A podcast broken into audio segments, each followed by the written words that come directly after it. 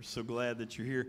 Hey, one thing I forgot to uh, mention, and uh, this is kind of the way God takes care of us, because I know that uh, the last couple of months have been kind of just crazy, and summer's kind of crazy already, and we're kind of launching into that. Uh, but uh, I believe God was in this. Now, Brother Martin, you correct me if I'm wrong, but uh, we're still going to do teen camp. Uh, because uh, by the goodness of God, uh, Brother Martin uh, likes to do camp later, closer to the beginning of school rather than early. So that kind of saved us because I know a few camps that were in June and July had to get canceled. Uh, but because of uh, the wisdom of God upon Brother Martin there, our kids are still going to get to go to camp. And what is the dates, brother? July 20th through the 24th. All right, very good. So, uh, so have you got kids, teenagers? What are the ages, uh, brother?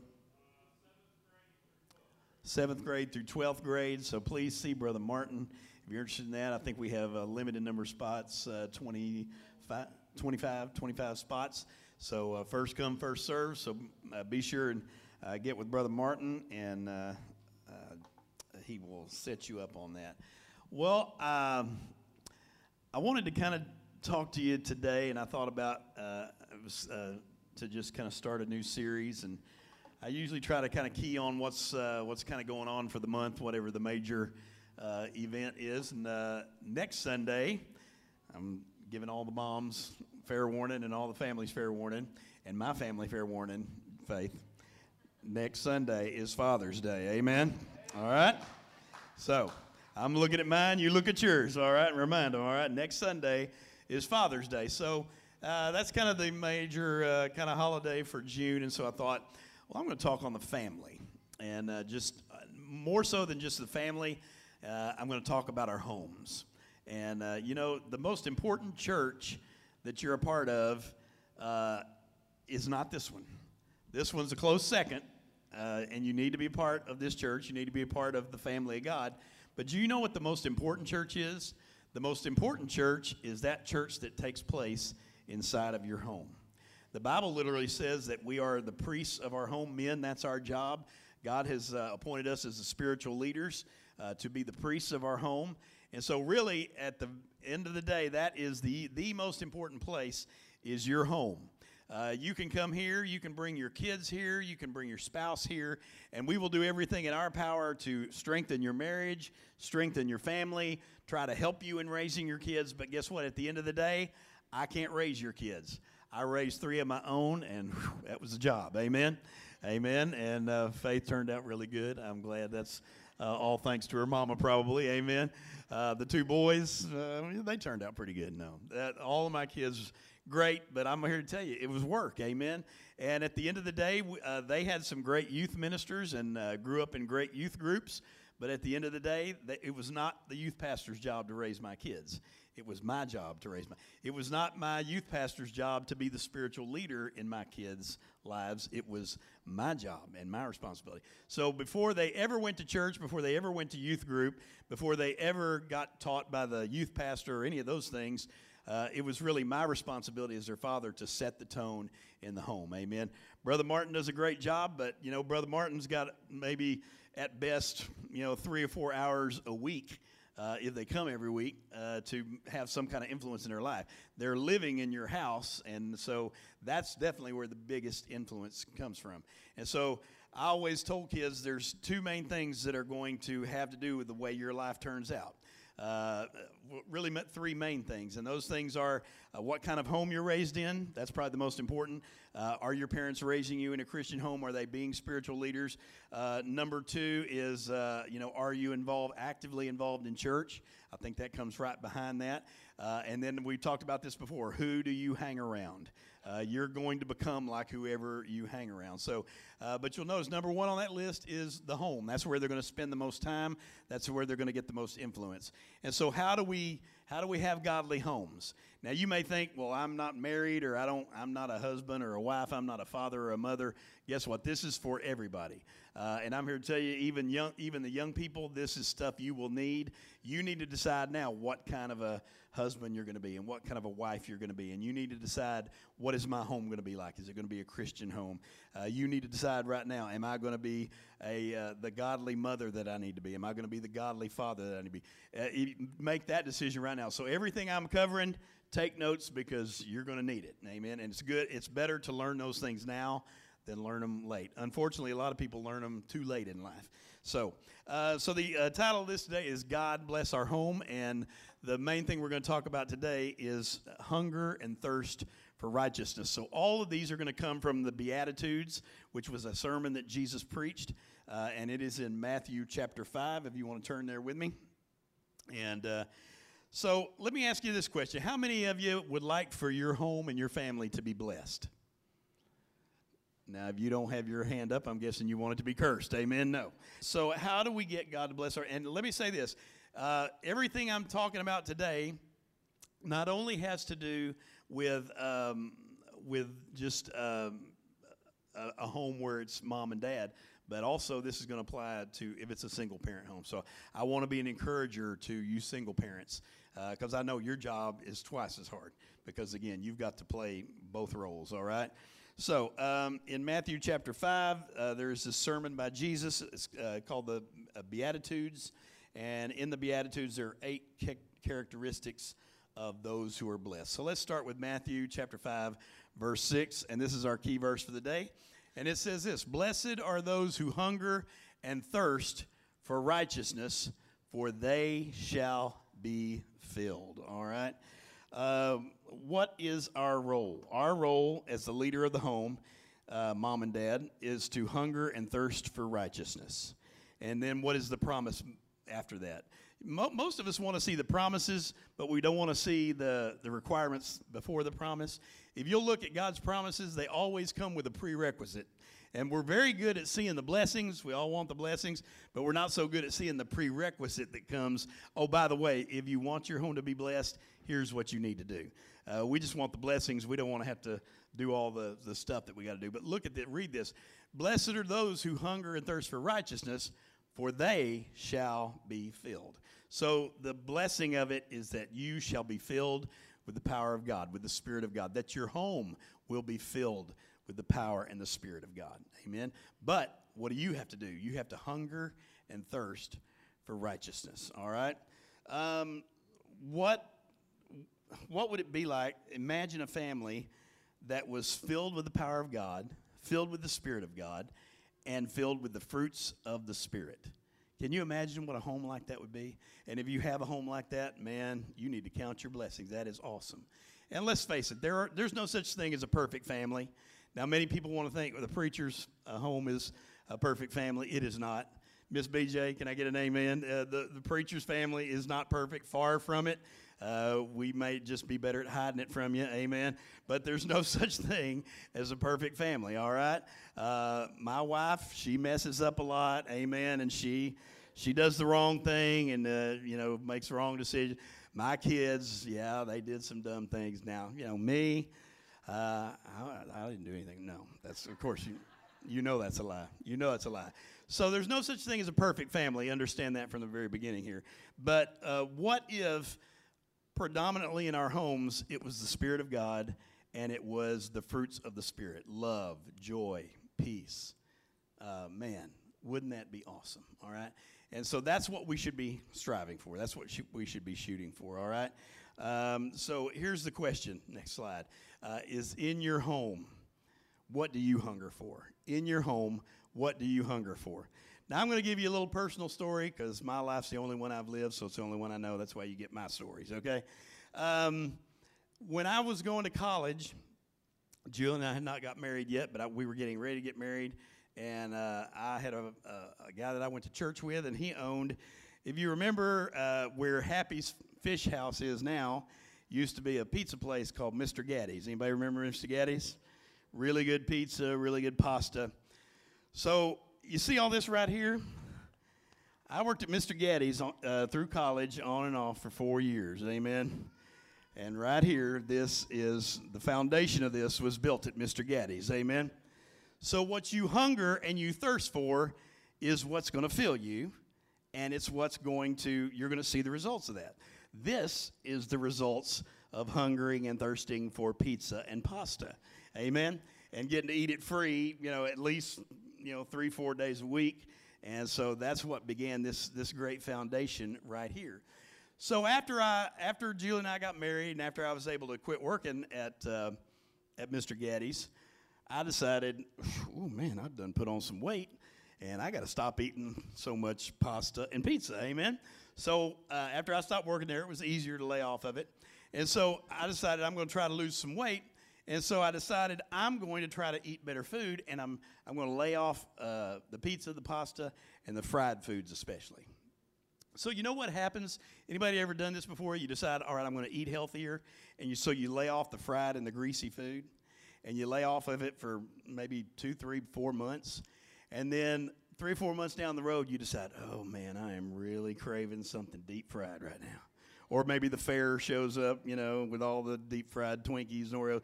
So you decide, all right, just this once, I'm going to eat some fried food, or I'm going to eat a big greasy hamburger. What happens? you get sick as a dog. Amen. Now, obviously, that did not stop me from eating the fried food. I didn't completely stop. But what it did was it completely showed up and completely kind of uh, made me sick. So, in other words, once my body had gotten used to not having that fried food, my body adjusted. All right? So, your body will adjust, your home will adjust. What do you hunger and thirst for? Do we hunger and thirst for the junk food of the world? Do we hunger and thirst for the things of the world that don't really matter? Do we hunger and thirst for the, the stuff that's really not good for us? Or do we hunger and thirst for the goodness of God, for the good things of God? Amen? And so it's very important what do you hunger for, all right? Uh, what do I spend my time and my energy on? Now, I'm going to hear, I'm, I'm going to ask you something because most of us would say, oh, it's, it's all good stuff, Brother Mark.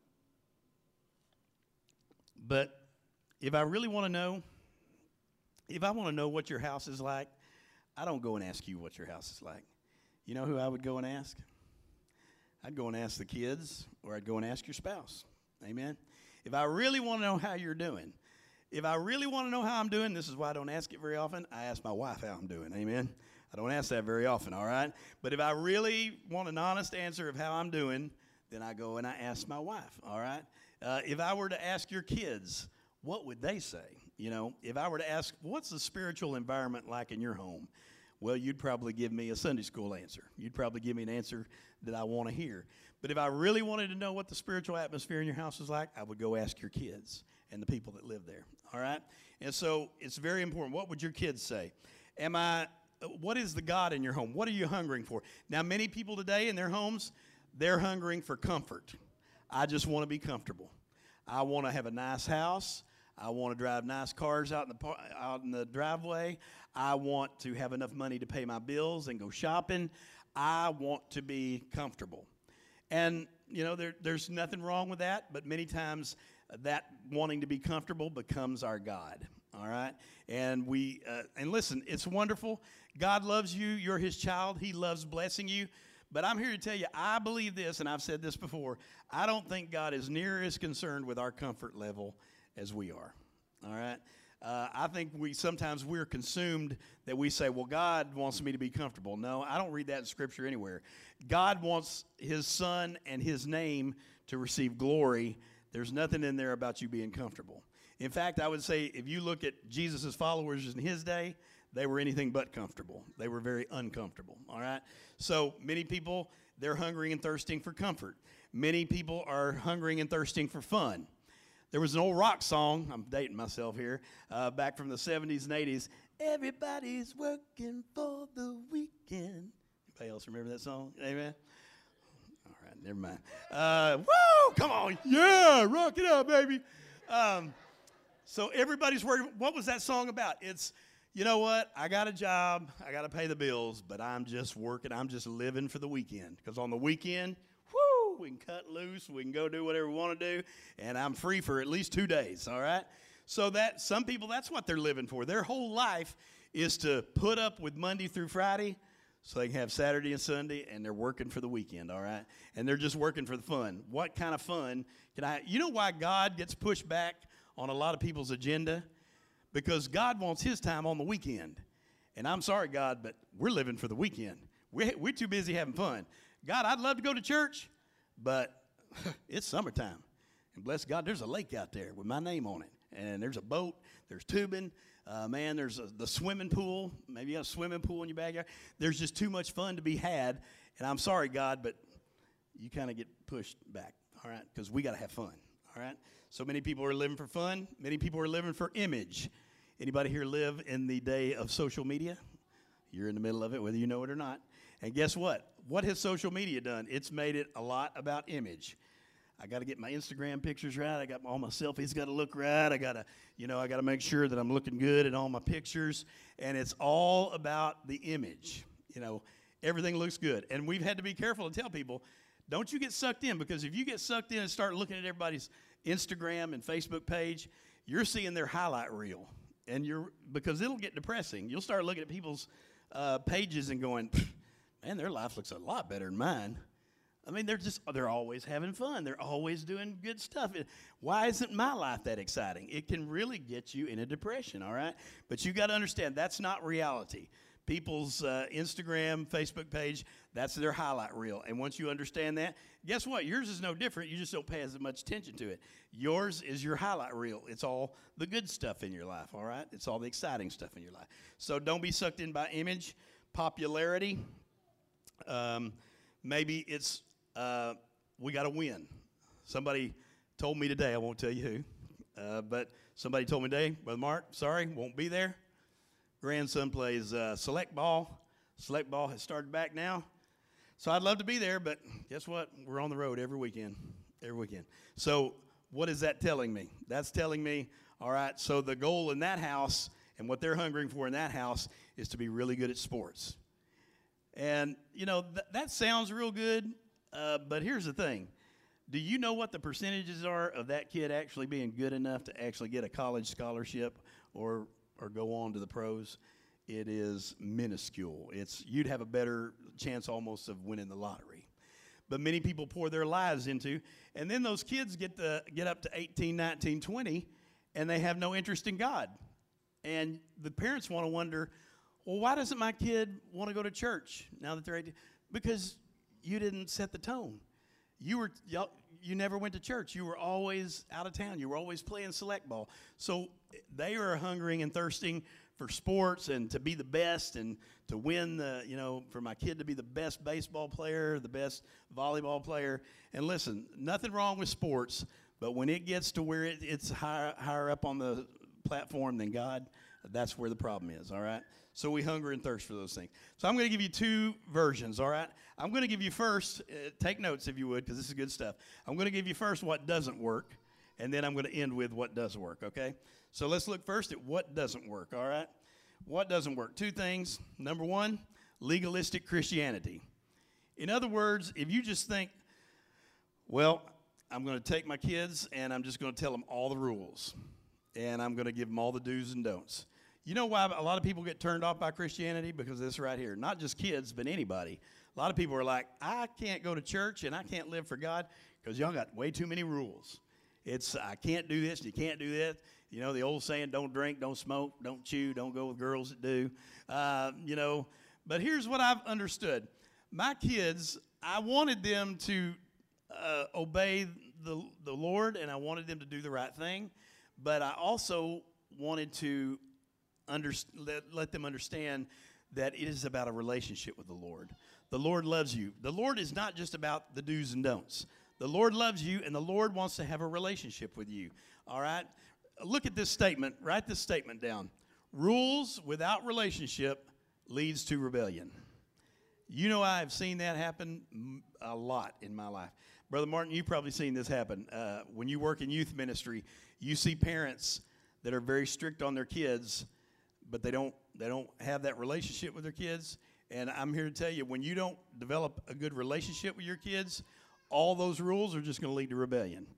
Now, if my kids, if I say, here's kind of what we do in the house. Here's the rules in the house.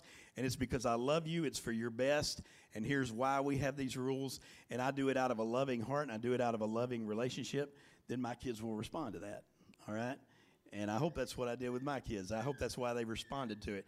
But it has nothing to do with just following the rules, all right? Rules without relationship leads to rebellion. Number two, lukewarm Christianity, saying, I believe in God, but then living like He doesn't exist. How many of you know people like this?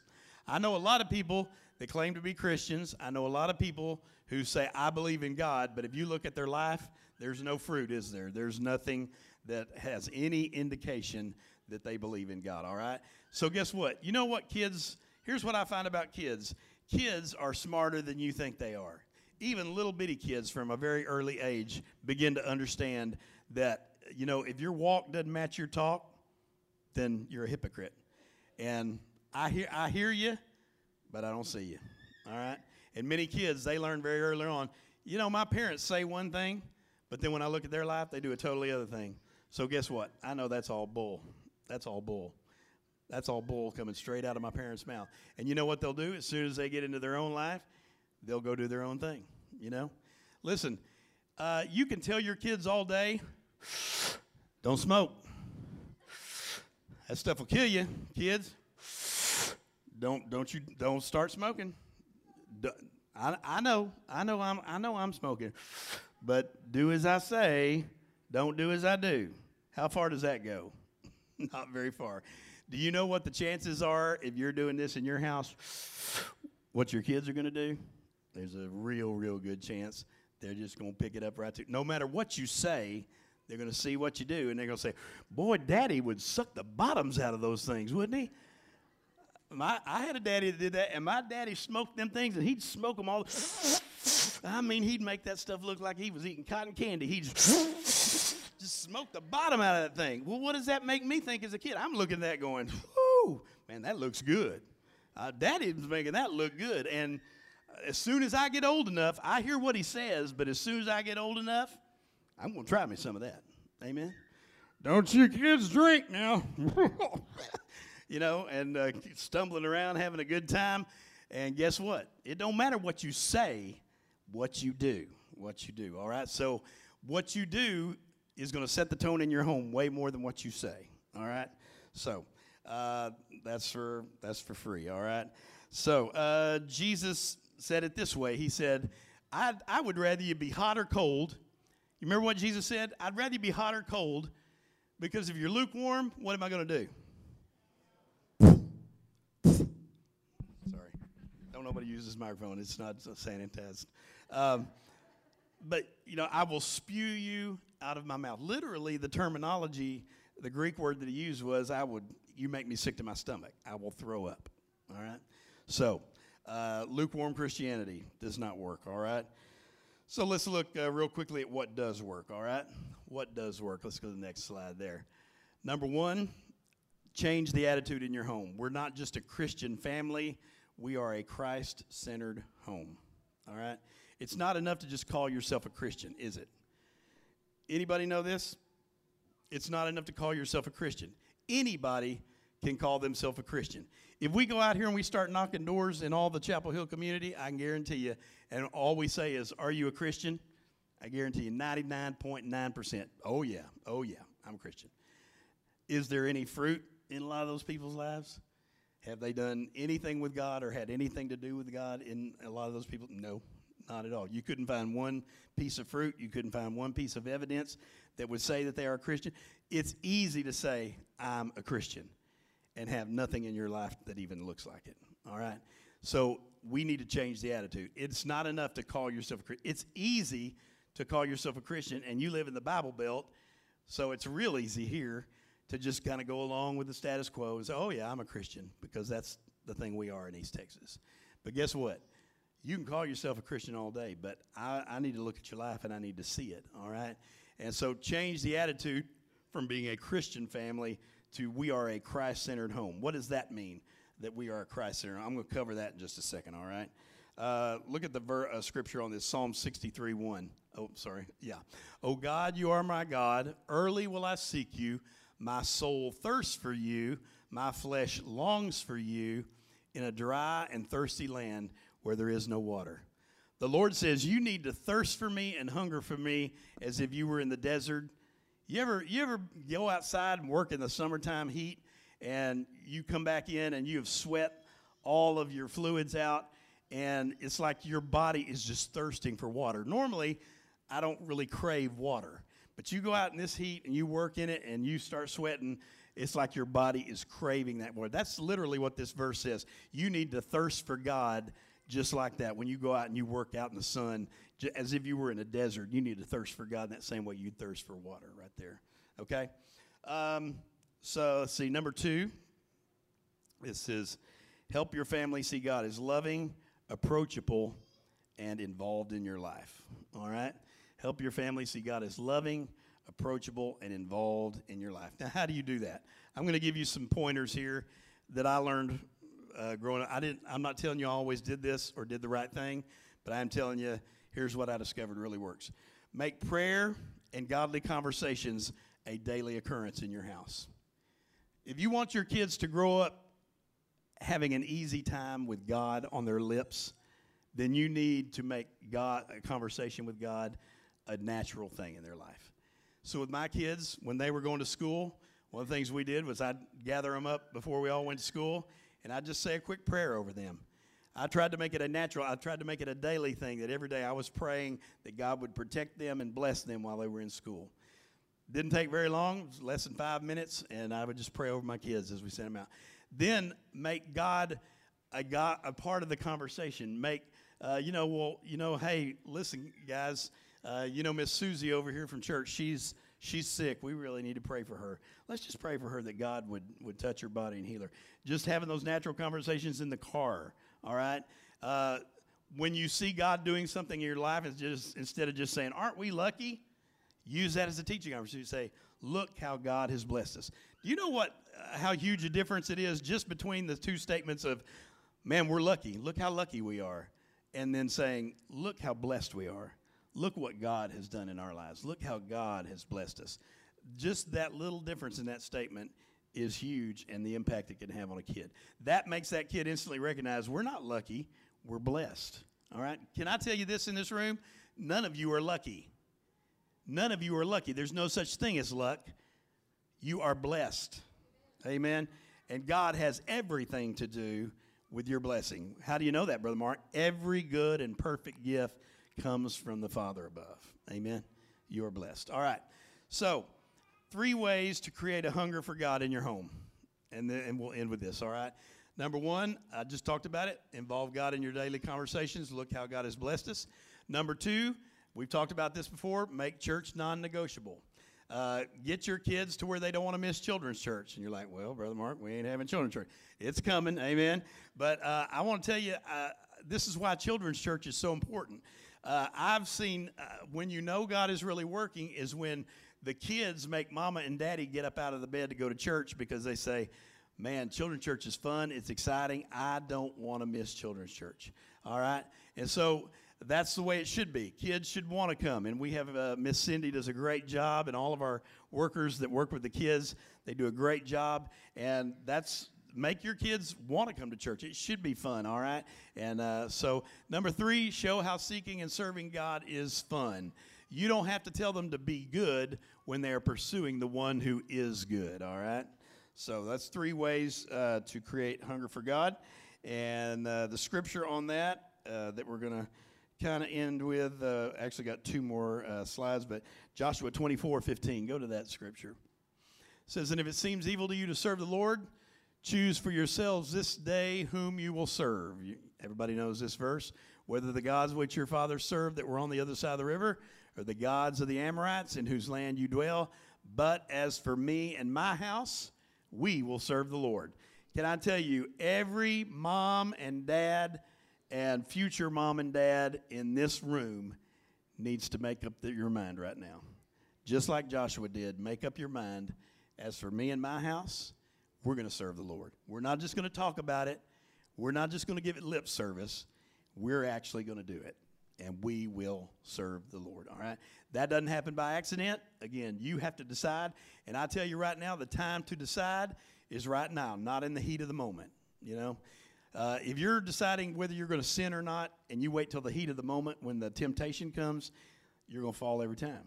You know how you uh, overcome the temptation? Make up your mind way ahead of time. I'm, I'm not going to give in to that. It's same thing. Make up your mind right now. As for me and my house, we're going to serve the Lord, all right? And then uh, two things. We are made righteous by faith alone. Philippians 3 9 and 10 is the scripture for that. You got that one? There we go. All right.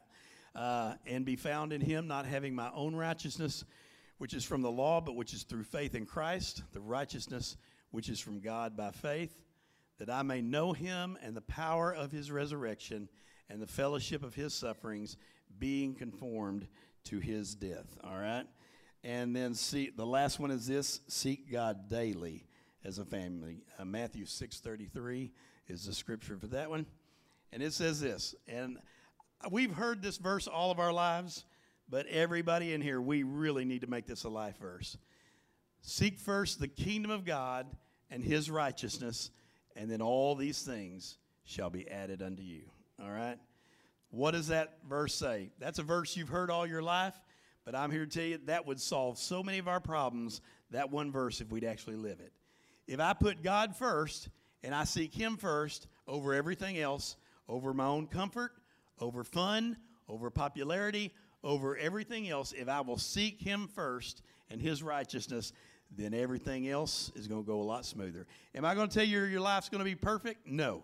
Am I going to tell you that God is going to uh, maneuver things and do things in ways that you never thought possible? Yes. If you'll put Him first, you'll be surprised at how God will go before you and will pave your way. Amen. Let's bow our head and close our eyes if you would. And I want to give you an opportunity if you're here and you'd say, Mark, I'm not sure. Uh, I'm not sure where I'd go right now if I were to die. Don't leave this building without knowing. And you can know for sure, not because of who you are, but because of Jesus and what he did on the cross for your sins. So if that's you today and you're not sure, I want to lead you in this prayer. Just pray this prayer from your heart and in your mind and your spirit. Say, Dear Jesus, I believe that you died on the cross for my sins. And I admit that I'm a sinner and that I need you. And right now, Jesus, the best way I know how, I ask you to forgive me my sins. Wash my sins in the blood of the Lamb, Jesus. Save me from myself. In Jesus' name.